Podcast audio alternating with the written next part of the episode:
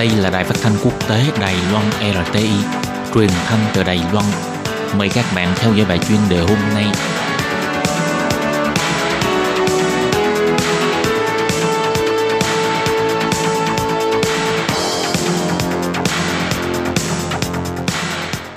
Thúy Anh xin kính chào quý vị và các bạn. Chào mừng các bạn cùng đến với bài chuyên đề ngày hôm nay. Chuyên đề hôm nay có chủ đề là Tổng thống Mỹ ông Donald Trump đưa ra luật tự trị Hồng Kông. Vận mệnh của Hòn Ngọc Phương Đông vẫn chưa biết sẽ đi đâu về đâu. Và sau đây mời các bạn cùng lắng nghe nội dung chi tiết của bài chuyên đề ngày hôm nay.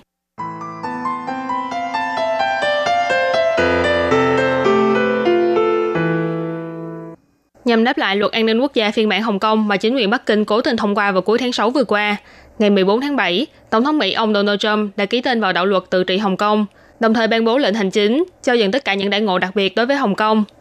Trong lúc hai bên vẫn đang trong tình thế căng thẳng như hiện tại, hành động này của ông Trump có thể nói là đã dán một đòn nặng vào Bắc Kinh. Từ năm ngoái đến nay, những sự kiện đấu tranh giành dân chủ ở Hồng Kông vẫn luôn là tiêu điểm quan tâm của toàn cầu. Sau khi Bắc Kinh đưa ra luật an ninh quốc gia phiên bản Hồng Kông nhằm phá hoại sự tự trị của đặc khu này, khiến cho người dân hoang mang bất an, nay chính phủ ông Trump ký thông qua đạo luật tự trị Hồng Kông, lên án Trung Quốc chưa thực hiện đúng nghĩa vụ được quy định trong tuyên bố chung của chính phủ Vương quốc Liên hiệp Anh và Bắc Ireland với chính phủ Cộng hòa Nhân dân Trung Hoa về vấn đề Hồng Kông. Vì thế sẽ làm theo kiến nghị trong đạo luật, trừng phạt những người và tổ chức giúp làm suy giảm quyền tự do và tự trị của Hồng Kông. Trên thực tế, sức ảnh hưởng của đạo luật này khá là sâu rộng. Ngoài xóa bỏ những ưu đãi đặc biệt đối với hộ chiếu Hồng Kông, còn hủy bỏ một số trường hợp miễn giấy phép xuất khẩu, các đức hiệp định dẫn độ được ký kết giữa Washington với Hồng Kông, đồng thời cho dừng toàn bộ tập huấn cảnh sát giữa hai bên. Kế hoạch giao lưu học thuật Fulbright cũng sẽ theo đó mà đi đến hồi kết.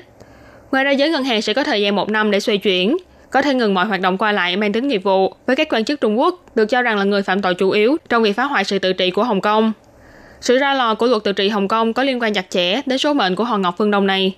Cùng với sự hợp thức hóa của đạo luật, Hồng Kông sẽ được Mỹ đối xử như với Trung Quốc, không còn được hưởng các ưu đãi đặc biệt về kinh tế và cũng không được nhập khẩu các công nghệ nhạy cảm từ Mỹ. Việc này sẽ gây ảnh hưởng đến sức cạnh tranh của Hồng Kông trong thị trường tự do. Nếu nhân tài tại đặc khu này quyết định chọn con đường ra đi, thì e rằng địa vị nút giao thân kinh tế quan trọng của Hồng Kông cũng sẽ bị lung lay. Một trong bốn con rồng châu Á rồi sẽ vừa mất người vừa mất của. Trải qua cuộc chiến tranh thương mại giữa Mỹ với Trung Quốc vào năm 2019 và cuộc biểu tình quy mô lớn phản đối đạo luật dẫn độ, Hồng Kông đã sớm thân tích đầy mình, nền kinh tế cũng đã bị suy thoái không ít. Thế nhưng bước vào năm 2020, Hồng Kông còn chưa kịp nghỉ ngơi, đã phải lập tức gồng mình chống lại sự lây lan nhanh chóng của dịch viêm phổi COVID-19 và cộng thêm cả luật an ninh quốc gia Hồng Kông mà Bắc Kinh đưa ra. Tổng thống Mỹ ông Donald Trump xem đạo luật tự trị Hồng Kông là vũ khí mới để kéo lại thế cân bằng với Bắc Kinh.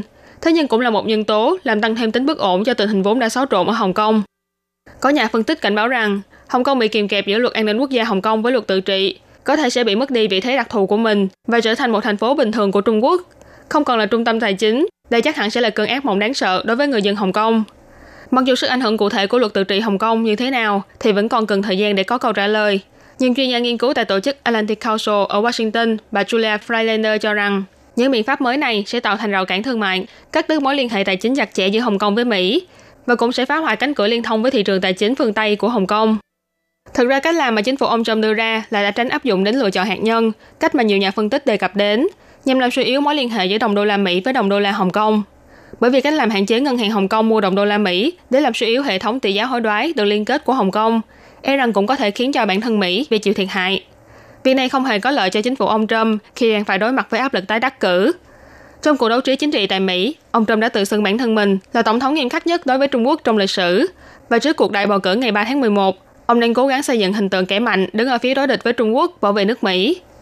Luật an ninh quốc gia phiên bản Hồng Kông đã dẫn đến tình thế chính trị mới, nhưng do phải đối mặt với đại bầu cử, nên Mỹ đương nhiên vẫn còn phải cân nhắc đến nhiều điều khi đưa ra phản hồi về vấn đề này. Bên cạnh đó, sự xuất hiện của dịch viêm phổi COVID-19 đã cho thấy sự ý lại của toàn cầu đối với chuỗi cung ứng của Trung Quốc. Và cơn đại dịch này cũng buộc nhiều nước trên thế giới phải cân nhắc đến vấn đề phân tán nguy cơ trong tương lai. Thế nhưng trong lúc này, mà Trung Quốc lại thực thi một pháp lệnh gây tranh cãi, tổn hại đến quyền tự trị của Hồng Kông. Đây chẳng khác nào là một hồi chuông thức tỉnh cho xã hội quốc tế. Các nước đều đồng loạt thay đổi thái độ, cứng rắn hơn với Bắc Kinh. Và sức ảnh hưởng to lớn từ sự thay đổi thái độ này có lẽ còn đáng để chúng ta quan sát và quan tâm hơn trong thời gian sắp tới. Các bạn thân mến, vừa rồi là bài chuyên đề ngày hôm nay do Thúy Anh biên tập và thực hiện. Cảm ơn sự chú ý lắng nghe của quý vị và các bạn. Thân ái chào tạm biệt và hẹn gặp lại.